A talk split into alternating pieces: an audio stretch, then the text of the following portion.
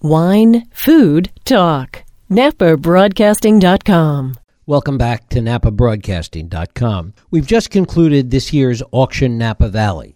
Over $15 million was raised to benefit our community. And while the auction itself and the work of the Napa Valley Vintners is at this point a well oiled machine, each year's auction reflects the strengths, ideas, vision, and energy of the honorary auction chairs. Over the years, many families have stepped in and filled this role. This year was a little different. It was a working family, the family inside Opus One. And I'm sure this year's auction and the work that goes into it probably made the whole group feel like they really were blood relatives. To talk about this year's auction, to recap it, and to give us a sense of what really goes on behind the scenes, I'm joined by Michael Silacci, the winemaker, and Christopher Barefoot, the PR and marketing director, both from Opus One. Michael, Christopher, thanks so much for joining us. Thank, you. It's great Thank to have you here. much. First of all, I'm sure you're both very relieved that it's over. Talk a little bit about the feeling once it was all done, first of all, and then we'll go back and talk about it. Christopher? Well, I think the feeling is almost like any major event that's taken years, you know, years of planning. This started 18 months ago, and then you have that thrill and excitement, and then the next morning you can just you're slightly relieved, but then you look back over the time and see 15.8 million dollars was was the achievement, and that you, then you feel really good about it. Michael, talk a little bit about the the family aspect of this because over the years it's been a lot of you know families literally, and you guys were, were kind of a working family. It was a different kind of situation. It was, but uh, in a way, it was the same because we are working as a group of families together. And I think that our business, uh, Opus One, as an example, is a great reflection of the Napa community. And it's a great reflection of what Auction Napa Valley is all about. We have people in need at the winery, um, and we, we do some of the same things that uh, Auction Napa Valley does, and that is we educate people so they can do a better job, so they can provide for their families. We provide a great health program for uh, the people working at the winery. So, in essence, this is a microcosm of, of Auction Napa Valley and, and the Napa community. Christopher, talk a little bit about Opus One, a little bit about the history. You know, you, you and I were talking before we went on the air about the college here. So many people drive by and have never been on the campus. Opus One is one of those places that so many people drive by on the highway, and not uh, not everybody has been to. So, talk a little bit about its history and about the place. Well, Jeff, I think the most important thing to recognize is it is it was a coming together of two families on the theme that you were just talking about. And Robert Mondavi, of course, who started his own winery here in the Napa Valley and caught the attention of Baron Philippe de Rothschild of Chateau Mouton Rothschild in Bordeaux, who went into partnership with Robert with this idea of bringing together two great cultures, the, the cultures of France and wine, and then, of course, Robert and his, his belief in Napa Valley that it could be among the finest grape growing regions in the world. And I, when they set about creating Opus One, it really was to embody both of those ideas of tradition but innovation, and uh, selecting this beautiful site. Which you're right, many people probably drive by on a regular basis. Um, we are by appointment only, which does limit some of the access, but uh, the appointments can be achieved, and we'd love to welcome any of the citizens of Napa to come visit. And talk about how long you've been there, and a little bit about the evolution over over these many years. Well, I, I'm actually probably the newest comer at Opus One. I've only been there for two years, uh, and so, but I can say that I to see the evolution of Opus One from probably one of the most special wines ever created in the Napa Valley, selling at fifty dollars in 1983 to where it is today, where it's not just a local winery. It's where we are distributed around the world in, in 70 countries, and I think that makes it a, a unique uh, wine, but also a unique concept where we are sharing the bounty of Napa Valley uh, in many countries through our uh, distribution. Michael, talk a little bit about how this evolution, how this international aspect of it is reflected in the wine and how the, the philosophy, the things that you guys have both been talking about, is reflected in, in the product that you make. Well, starting in the vineyard, we're focusing uh, as if we're uh, we're making vineyard designated wines. So the concept is define the needs of every single vine and then meet those needs. And imagine that every vine is going to go into a bottle and it's going to tell you where it comes from. We have four estate vineyards, five, uh, all five of the Bordeaux varieties, and we, as much as we work to treat the vines as if they're making a vineyard designated wine, at the end of the day, we're making a proprietary red, which is an estate wine. And it's like being bilingual. So I think so many aspects of, of what we do is a reflection of, of the founders. Both of them um, were very innovative. Both of them uh, came up with ideas and processes and procedures and techniques and ways of working with wine, food, and music and people that are traditional. And when I first arrived at Opus One, my mantra became enhance tradition, maintain innovation, because that's what Mr. Mondavi and Baron Philippe de Rothschild were all about. And the collaboration between the two, there were three committees at the beginning an aesthetics committee, a vineyard viticultural committee, and a winemaking committee, each comprised of members from both sides. And they worked together to define the principles of viticulture, winemaking, and aesthetics. And it was truly a, a consensus. And I think that's what makes Opus such a special place. Just to make wine there is very special because it's very simple.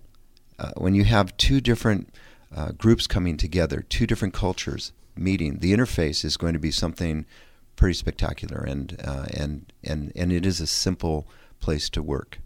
A lot of people, certainly if we look at other businesses and other examples outside the wine business, you see two cultures, two very different cultures, one from France, one from here coming together. Sometimes you get a clash of cultures. It doesn't always work quite as smoothly as you're talking about. Well, the, the common bond, uh, the, the, the thread that ran between both cultures is wine, food, family, culture. Christopher, talk a little bit about how that all came together in being the honorary chairs of Auction Napa Valley this year.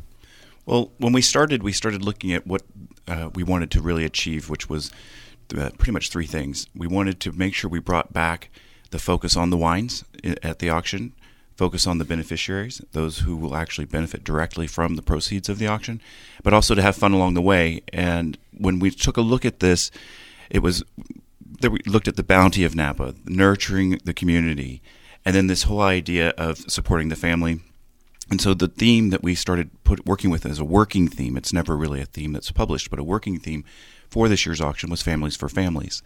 And with that, we that's how we started to redefine ourselves in terms of how we look at ourselves as a working family, recognizing the 27 different beneficiaries that are that are involved, and really trying to bring those things to the forefront. And then during the actual layout of the auction, providing opportunities to showcase visually what the what this auction is doing for the community, creating the marketplace, which is more of a, a communal experience, which was our lunch experience, and then all the way down to the dinner experience where we were all seated uh, in a family style, but with plated dishes by Pierre Gagnaire. So we brought in Pierre Gagnaire from from he's a three star Michelin chef from France, who brings in the French side. Of course, we had it was in Napa Valley, so you couldn't escape that element. but there was the French and and and, and local, and it, I think the, the combination of all that really showcased a little bit of our own personality, that dichotomy of French and, and American. Michael, talk a little bit in the 18 months run up to this. How much of your time it took? How much did uh, time did you guys spend thinking about this, working on this? Me, obviously, a lot of meetings along the way.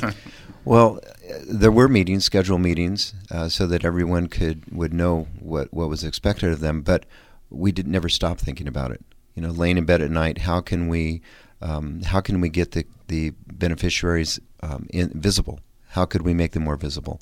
Um, we all these processes like the auction booklet, for example. We had there would be auction lots, and then interspersed would be uh, photographs and images about the beneficiaries and just how we got there was a very long process. Uh, should they be included in the picture? Should be, they be the ones pictured in the in with a, with a specific lot? Um, and it evolved to this um, them being interspersed. Uh, the big panels of images of the mm-hmm. beneficiaries, Mia, uh, the little dancer, uh, who really brought fun to need, uh, really brought a focus to Fund to need. But it was a lot of work. Uh, but as Christopher said, it was also a lot of fun. That was our uh, our whole message uh, to ourselves and to the steering committee: establish a great steering committee that's going to take care. Everyone's going to take care of their role and their responsibilities. Work hard and have fun, and th- it all came together. I want to talk about something that, that you mentioned a moment ago, Christopher, and that is bringing the, the focus on wine back to the center of this. Talk a little bit about that. Well, of course, in the in the early days, it was just about wine. Uh, when Mr. Mondavi Right. and and uh, Margrit Mondavi and the Chappellets came together to create the first auction in Napa Valley, it was based on the Hospice de Beaune. It was the idea of selling wine for the, just for the beneficiary of local health and housing.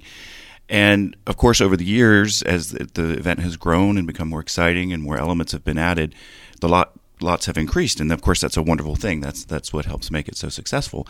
And there are other auctions in the in the in the country that do events where it's wine and food, but also cars. Lots of Uh, big lot- stuff. lots of you know jet jet experiences, and that, and that's a wonderful thing. And I think it, it that benefits benefits directly those communities as well.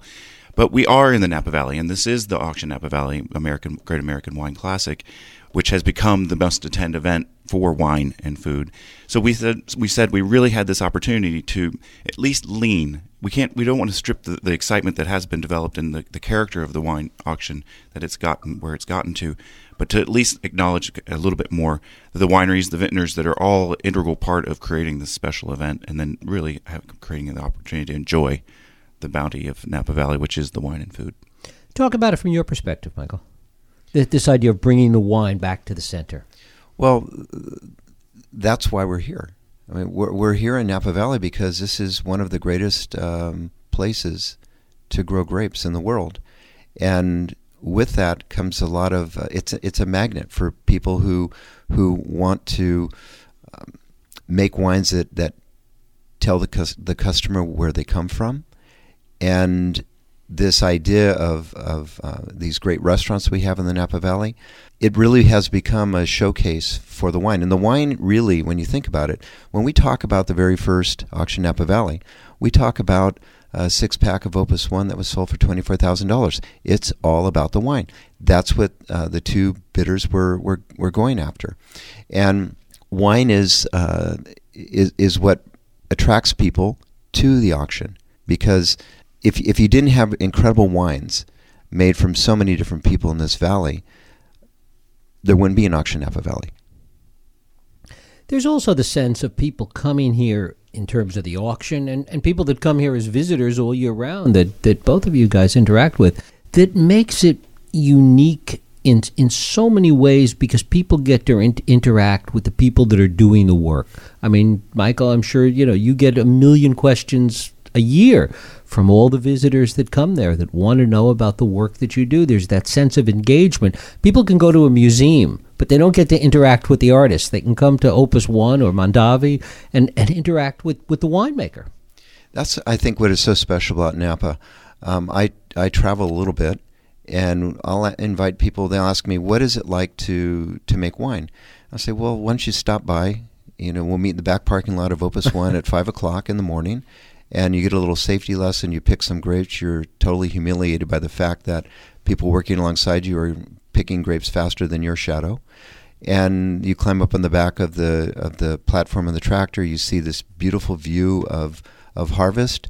Have a little Nespresso, and then it's off to Bouchon for a hot chocolate and a croissant, and then back to the winery to do pump overs, taste grapes, to make harvest decisions. So, in three or four hours, you get a you, you have this experience that really tells you what we're all about.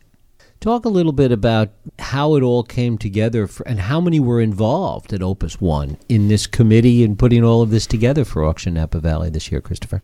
Well, after, as Michael alluded to, the, creating a fantastic steering committee, who, which we have to express our appreciation for, but there, there's also we created immediately a working team within Opus One, which comprised about 15 people from all the different departments in, at the winery, so that we were c- really clear to have complete com- company engagement with the event, so that everybody knew what was going on at what time.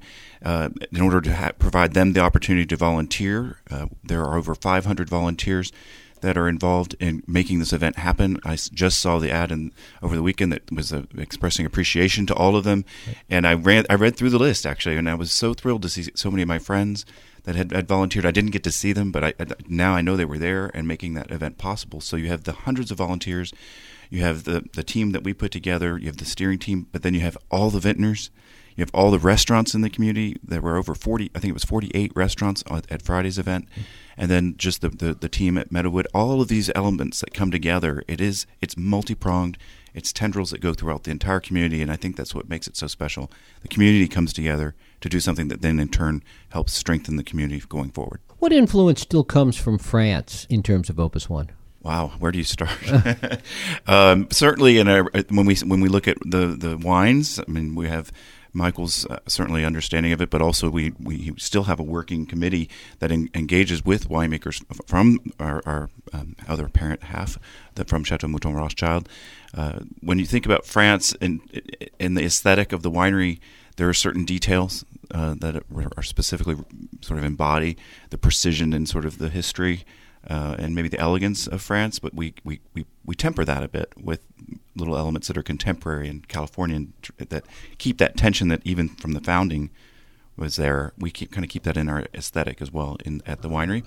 Um, but I, think it's always there. You, that, that, little element, that little edge of, of France is, is, is present every day. We have um, also Bastille Day is one of our holidays, and for Bastille Day we have the American and the French flag flying at Opus One.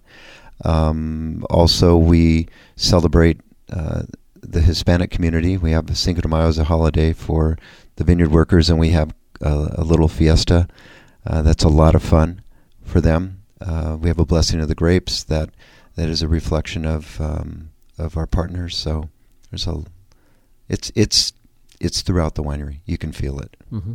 You mentioned Christopher the tension. What is that about? Where, where does that come from, and how does it manifest itself? I think the tension is really when you think about it, it's different ideas, different cultures that come together, and it's always about that tension is about finding the absolute best. Looking for absolute wine quality is not just a statement; it is. This is one person may believe you've got it, the other doesn't. But that back pull back and forth is really in, is essential in propelling forward, and whether it's in wine in, in, in wine quality, whether it's in an idea or a concept and how you vet that out. Even with when you look over the years, Mr. Mondavi and the Baron, and later his his daughter Philippine didn't always agree, and but they knew that they had to reach an agreement. They, there was no veto power because each had a pure 50-50 partnership there, and I think that is what made it tr- truly unique. There was no opt out you had to find a, a, solution, which is almost like a marriage in some ways. you know, you may know that someone might have a slight upper hand in, in one way, but you're still going to have to find the, the, solution. And oftentimes, because of that discussion or that that feeling of wanting to do it, get it right, you actually find yourself in a better place in the end. Was that the case sometimes in the process leading up to, to the auction? I mean, you had a lot of people involved in this, both internally at Opus One and in this larger group that, that Christopher was talking about. I, I didn't feel a lot of pressure at all, a lot of tension at all with our steering committee or with the vintners. I had heard stories about how there's there is tension and and some vintners want demand this or that. Um, some of the families that were uh, honorary chairs, we found it to be so fluid, and I think that's part of um, uh, a reflection of the way we work together as a team at Opus and the fact that we have a, a, parent on the East Coast and one in Europe. And, and we're, my, my grandparents all came from Switzerland, so I'm genetically equipped uh, to, to work at Opus One. It's, it's a constant flow of compromise and finding um, what is the best way to get to our common goal, which is to make great wine, pay attention to detail, have a pure focus, and have fun. And Christopher, talk a little bit about auction day itself. You and I were talking again earlier about the concern, the nervousness. You want it to be a success. You want everything to go well, and, and, and everything that leads up that eighteen months that lead up to that day. Well, it's it, once you've gone in and invested so much personal energy, collective energy into an event that is so special, and that you've got the entire valley, and, and indeed people from around the world that are coming in to look and see what have you done, what what's new, how is this really going to be a reflection of, of Opus One? And we, we really looked at it as wait, this is not about Opus One. This is about the community first and making it a successful event. If we can leverage our sensitivity to beauty or to experience to make it a better experience, that was really what we wanted to do. And day of, as you watched people walking down the lawn of Meadowood and seeing the new tent, which was a pull-less tent, which created this dramatic effect when you when you walked in, but or even just approaching the first glass and entering the marketplace, you could feel the energy under the tent, and for me personally, of course, at that moment, seeing people engaging with each other, engaging with the vintners, and, and eating the food, enjoying, laughing, you could tell that people were having a great time. And ultimately, the most important thing was that this be a success, that we raise as much money as we could, which still $15.8 million over the few days Fantastic. Is, is amazing. And I, I, just I couldn't have been more proud of the community and of the team for what we created. And finally, Michael, start with you. How do you think this has changed the way Opus One, the people that work there, the team, you guys, see the community today and interact with the community going forward? You know, I think it's it's given us a um, a clearer vision of the community at large because we have um, a very diverse community within Opus One. Um, just when you think about winemaking and viticulture, uh, two different disciplines. Winemakers are like uh, painters, and viticulturists are like sculptors. And how do they interface and work together to, to do great things?